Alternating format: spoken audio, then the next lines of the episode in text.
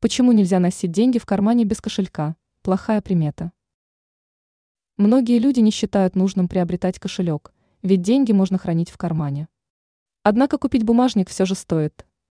И не только ради того, чтобы купюры не мялись и не рвались.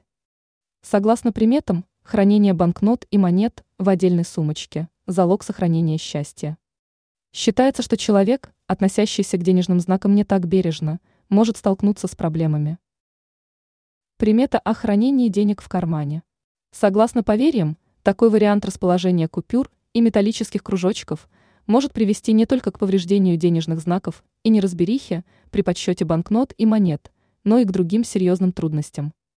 Считается, что человек, превративший карман куртки или брюк в хранилище для денег, может прогнать счастье и привлечь к себе беды. Возможно, удача отвернется от того, кто проигнорирует рекомендацию, везение останется в прошлом. Таким образом, хранить деньги стоит в кошельке. Кстати, саму сумочку можно положить в карман, это не будет нарушением приметы. Ранее мы рассказали, какие банкноты нельзя класть в кошелек.